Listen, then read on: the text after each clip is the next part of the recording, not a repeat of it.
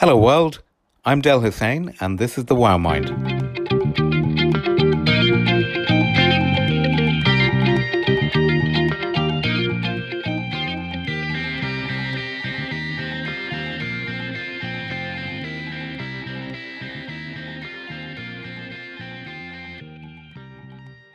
So, I am delighted to be joined today um, by Dr. April Givens. Dr. April Givens is a, um, she's the CEO of Urban Counseling Clique and um, a professional hypnotherapist as well, and is dealing with um, communities, youth. I think you're based in Dallas, are you, Dr. April? Yes, okay. I am. And um, Dr. April, just in a very quick nutshell, has a really interesting background. She was in the US Army. Um, she has become a PhD and has been practicing for about 10 years, I think, in practice, and yes. um, is now herself a, a, really prominent podcaster in the United States. Uh, to begin with, um, I guess, Dr. Givens, wonderful to see you. How are you? How's it going over there? I'm great. Wonderful to be here. Thank you for having me. As you stated, I am a, a licensed psychotherapist also a certified trauma therapist and a certified hypnotherapist here in the state of Texas. But I am the CEO of Urban Counseling Clique, which is a nonprofit organization um, here in the Dallas, Texas area. So I do have other clinicians that work under me, as well as interns that I supervise um, in my practice. So you've been uh, you you set up your practice, and what was the mission? What made you do that? Why not just go and work within a hospital? Um, starting out, um, after I received my license, I did. I worked for uh, uh, behavioral health clinics, behavioral health hospitals. I worked for some of the um, insurance agencies. So I have dabbled in a lot of different things. I worked at a domestic violence shelter. So I did all of that before entering into private practice and starting my own. So my end game was always to be in private practice and run my own organization. But I wanted to learn from from people who were already doing it. So once I um, left the managed care, I went into private practice full time and started working for myself. And now the, the kind of uh, areas that you're dealing with, I think you're dealing with some really big areas which I'm sure are being impacted now. People with depression, it's going to be a big area. Um, I think people with anger disorder probably more so than ever. People are asking why why what's this happening to me right now? And i think you've also been quite involved with post-traumatic stress disorder as well amongst just a few of the areas yeah? Um, yes. have you seen have you seen those areas kind of increasing as a result of lockdowns as a result of the, the climate we're in right now Oh, absolutely. I also call this, even though we're dealing with the coronavirus and the pandemic, I also refer to this as a mental health pandemic. Mm-hmm. Every mental health professional, therapist that I know are being overwhelmed with clientele at this point. I mean, we get numerous of calls on an everyday basis to where we have to refer them out to other clinicians in the area because we just don't have any room but I mean, in the work that you you you do, Dr. April, I mean, uh, an awful lot of it is talking to people about, I think, self-esteem and how they see themselves. Um, yes. What seems to be what seems to what is making and this seems to be an area that's growing more and more what seems to be making the mass of people look at themselves and start feeling like this now I, I can't believe it's all because of corona it must be i don't know is it social media? Is it what is it? Are we becoming inhibited by things or? Well i i think because of the coronavirus now it, it, it may have increased because of the coronavirus because people have the opportunity to be inside more to where they don't pretty much have a choice. It social media has been a lifesaver for a lot of people in you know watching tv watching anything watching social media you know tiktok has increased people are making videos so seeing this stuff because now because you you're locked down you don't have the other avenues. So you have to go to the internet. You have to watch TV. And I think seeing that because we have these images that portray on TikTok and Instagram of people that's portraying that they have it all together. They have the homes, they have the cars, they look really nice. They're doing these things in these videos, and other people who may not necessarily have all of that is really questioning themselves at this point. So it is a mirror and it's a self reflection of, okay, I see that I want that because they have that. So how can I acquire that? So it's it's stemming from being visual and seeing those things, but also thinking that okay, well, maybe I need to step up and do something more with my life. What is my purpose? I get a lot of people that are questioning their purpose right now. Like, what do I'm I'm supposed to be doing? You know, I don't necessarily know. And and my answer to that is first search what you are passionate about and what are your talents. Everyone has a talent. We all have talents, be it singing, writing, cooking, doing hair, drawing, whatever. There's a talent there. So maybe figure out how can you use that talent and maybe turn that talent into a stream of income uh, Dr. April. I mean, you came into into medicine, into this stream of medicine, but prior to that, you had another career. Um, you had a career in the army, and I I'm fascinated by this, as I'm sure a lot of people will be. Um, can you talk us through that? What I mean, what made you join the army? How old were you when you joined the army? Uh, well, I was 17, coming out of high school. Um, I enlisted in the um, Army National Guard. So I my initial, I guess, uh, thing for enlisting in it because I wanted a challenge for myself. I was this um, cute little cheerleader type, you know, girl yeah. growing up, and you know, I, I always wanted to explore the world. I wanted to, you know, do something different, do something challenging. So that was my initial uh, reason for joining, for the, the challenge of it to prove to myself that I can do it. And when I initially went off to boot camp, it just really opened my eyes to when I when I returned, I was like, this should be mandatory. Like everyone should have to do this, you know, because you learn so much about yourself and it's it's just a whole different level of discipline that you acquire by going through something like that, you know, it can be life changing because you really have to push yourself. And it's and it's it's a mental process as well because you're processing all these things that the military teach you mentally to prepare you to be able to fight. So it just it, it strengthens you as a person overall and it teaches you many different core values. Uh, so you were trained to, to fight, really.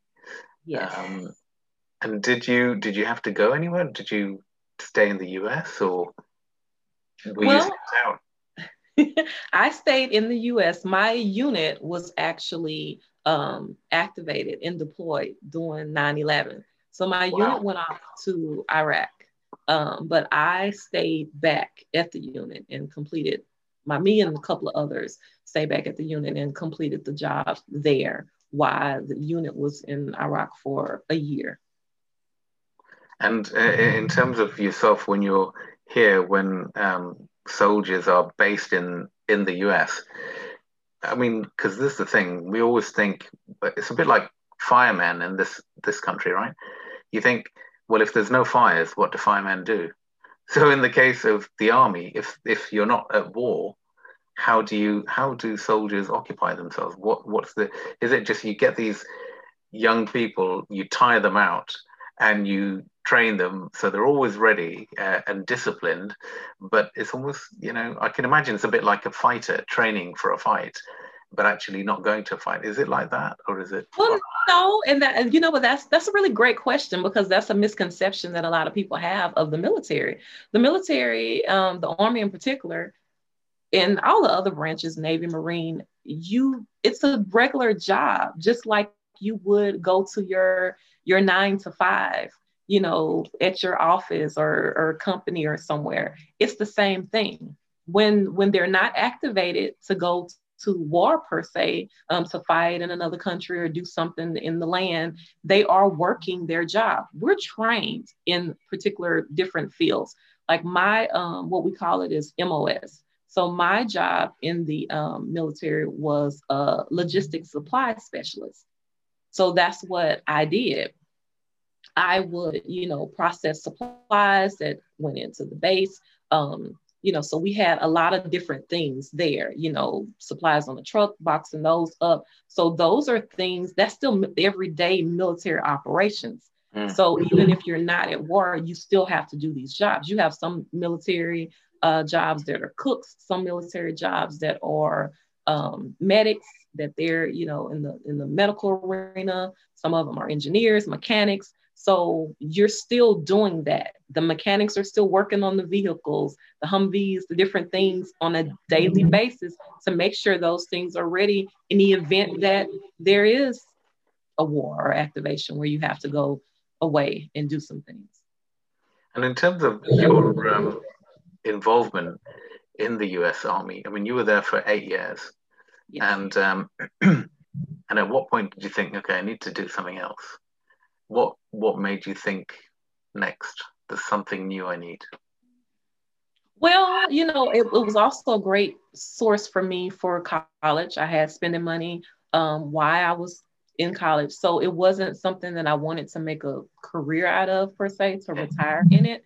So when it was coming up for me because we have an opportunity where we can re-enlist and stay in um, i just didn't re-enlist i wanted to go pursue, you know, the, my initial field was being a pediatrician. So my undergrad degree is in biology pre-med. So after I finished with with my degree in that, you know, I I waited I think for a year or two, and then I decided, okay, how can I I merge both of these? I don't necessarily want to go to medical school what else do I like doing? And so I know I liked helping people. I was a good listener and I liked talking. So, and I'm a people person. I love interacting and just talking to people. So I started looking and researching into counseling. And then I mm-hmm. started my master's program in counseling. So I started working on that and completed that and started working in that field. And what three years later, decided to uh, pursue my PhD. It was always in the back of my head whether I should, whether I shouldn't. And I was like, okay, you know, this is what I really want to do. So let me take this route and become a doctor as opposed to. So when I was looking at the different professions, you know, going into medical school, working as a doctor in a hospital or things like that, or even being an attorney, you know, those are stressful jobs. Mm. So, not saying my job is not stressful, but I love what I do. It's a passion of mine, and it's it's not a job to me because I love doing it. But how how are you doing this? I mean, this idea of the uh, the law of attraction. I think the law of attraction has has had some bad press um, mm-hmm. be- because of things like the secret and people saying, okay, well, this is uh, part of it is is really relying on people's vulnerabilities and the and whereas there's a huge camp that says, do you know what? That's not true. And actually, you can do great things through belief, uh, which, which I which I concur with really. Um, but talk to us about it because you're a practitioner of this. We live in a in a universe. We live in a world that you know we we attract things based on our thoughts. If you think negative, I mean, it's it's just been proven that you will attract negative things to your life. You mm-hmm. will never get ahead. Things don't ever seem like they're working because that's what you are constantly feeling and thinking. It's your belief. But as opposed to the opposite, if you think positive and you start believing you know that you can have things and, and and you are a positive person you start to see the rewards. My favorite mantra is everything is always working out for me. And i honestly believe everything is always working out for me. I mean this is brilliant because uh, when one is trying to get into this mindset that you have uh, and this way of thinking could you maybe give them some tips on the kinds of ways that they should look at this? How can they frame this? What, what you know, things are always working out for me is a really great disposition to have. Um, but what does that involve? What do you need to think? What do you need to believe? Well, you have to think in those words, in that sense. When I say everything is always working out for me, there is no other option. I don't think that things are going to fail, or I don't have the fear. I believe fear is an illusion and that we it, it exists because we give power to it. So if you think along those lines, it's a lot of brain conditioning, kind of like a, a behavior modification that you go through on a consistent basis to believe these things. Now, this is not going to happen overnight where someone just going, oh, I can just do this. It's it's a practice, it's a process. Um, the brain generally takes 21 days to actually form a, a habit, and it's embedded into your subconscious. So I always tell people the first the first start of this is maybe listening to affirmations or creating a list of affirmations and saying that on an everyday basis for 21 days until your brain starts to wrap around it and really believe these things that you're telling it. Right now, I think with the, the world that we're in, where there's a lot of businesses that are struggling to survive. Um, and I think the lockdown, the, the furloughs that are out there, you know, all this stuff. Um, and you've got a business person there who's thinking, man, this is all just turning to dust. What would be some advice for somebody like that who's trying really hard to pull some energy out and some fire out of themselves to move forward? What would you what would you say taking all of this stuff? Well, just that. Create creating a maintenance plan is what I, I generally tell my clients.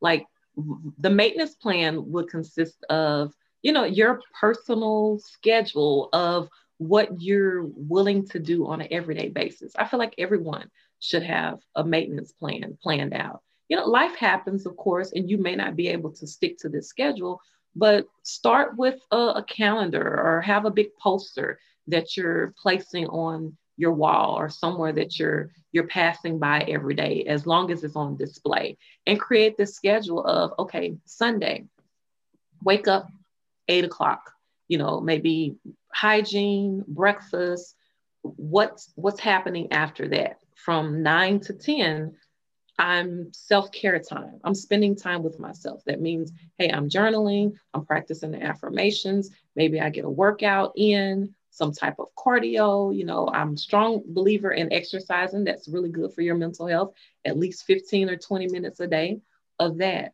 So having that schedule mapped out okay after i finish my self-care my things that i'm working on myself then what's next what's what after that? Maybe i can go take a walk. You know maybe there's work time for between that time. Then after i'm done with work what's what's this time span looks like?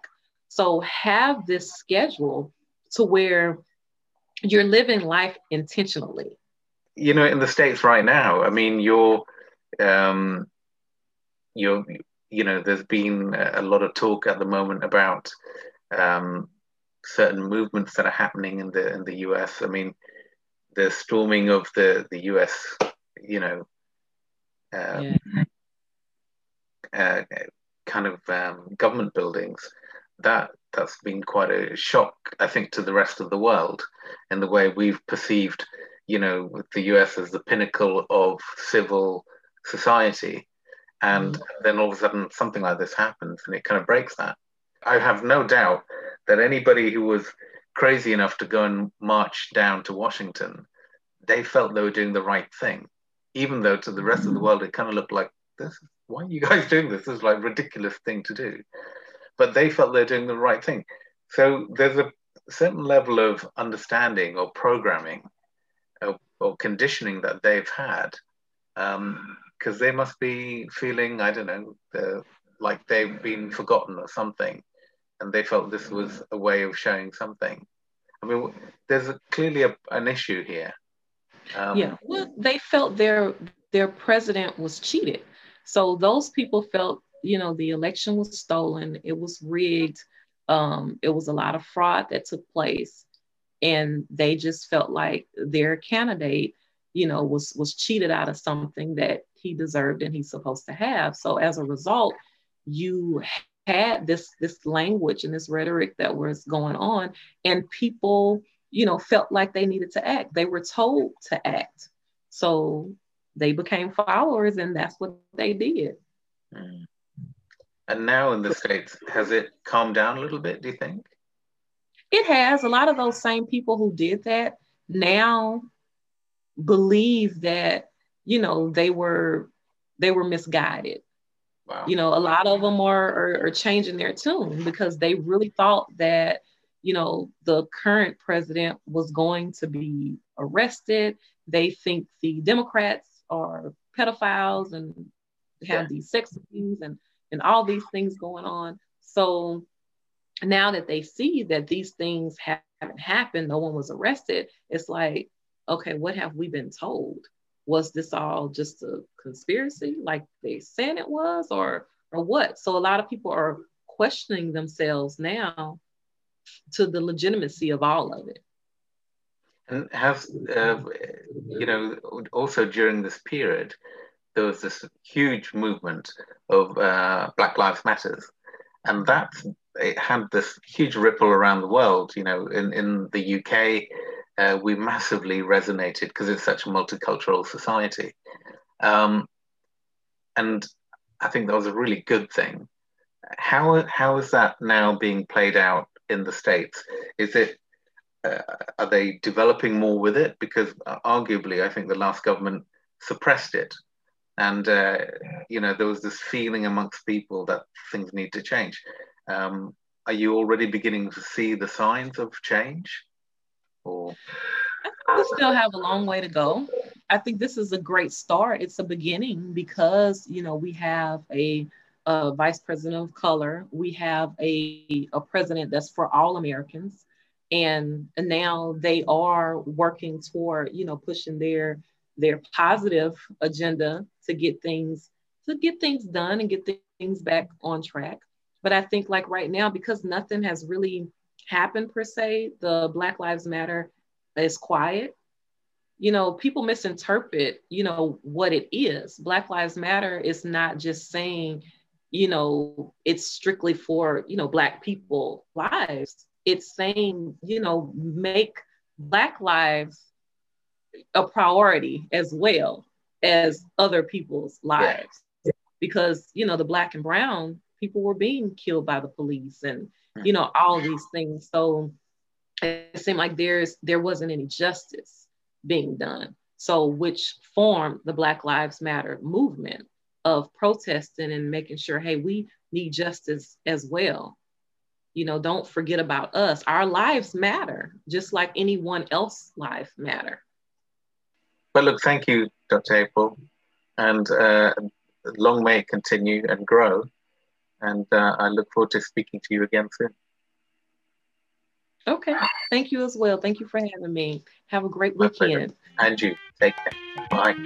Bye.